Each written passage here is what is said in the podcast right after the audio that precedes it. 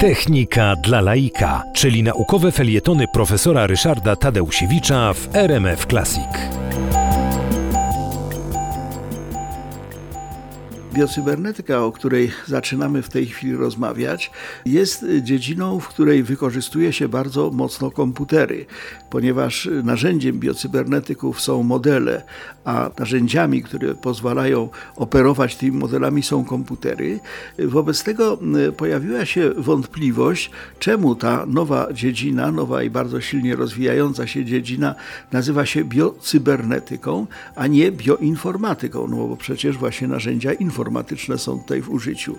Otóż y, powód jest taki, że y, nazwę bioinformatyka zagospodarowano y, w nauce wcześniej do opisywania narzędzi, które służyły do tworzenia map genów, genomów, białek, czyli tego wszystkiego, co zwiąże się z informacją genetyczną.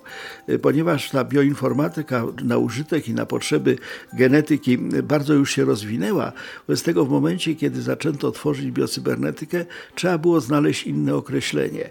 I wobec tego sięgnięto do wzoru, jaki dostarczył Norbert Wiener w 1948 roku, definiując naukę cybernetykę.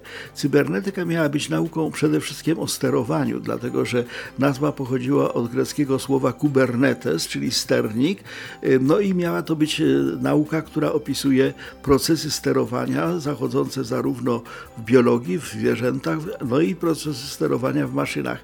Ale okazało się, że właśnie biocybernetyka zagospodarowała ten obszar najdokładniej i jest to dziedzina w tej chwili dobrze zdefiniowana na gruncie właśnie cybernetyki.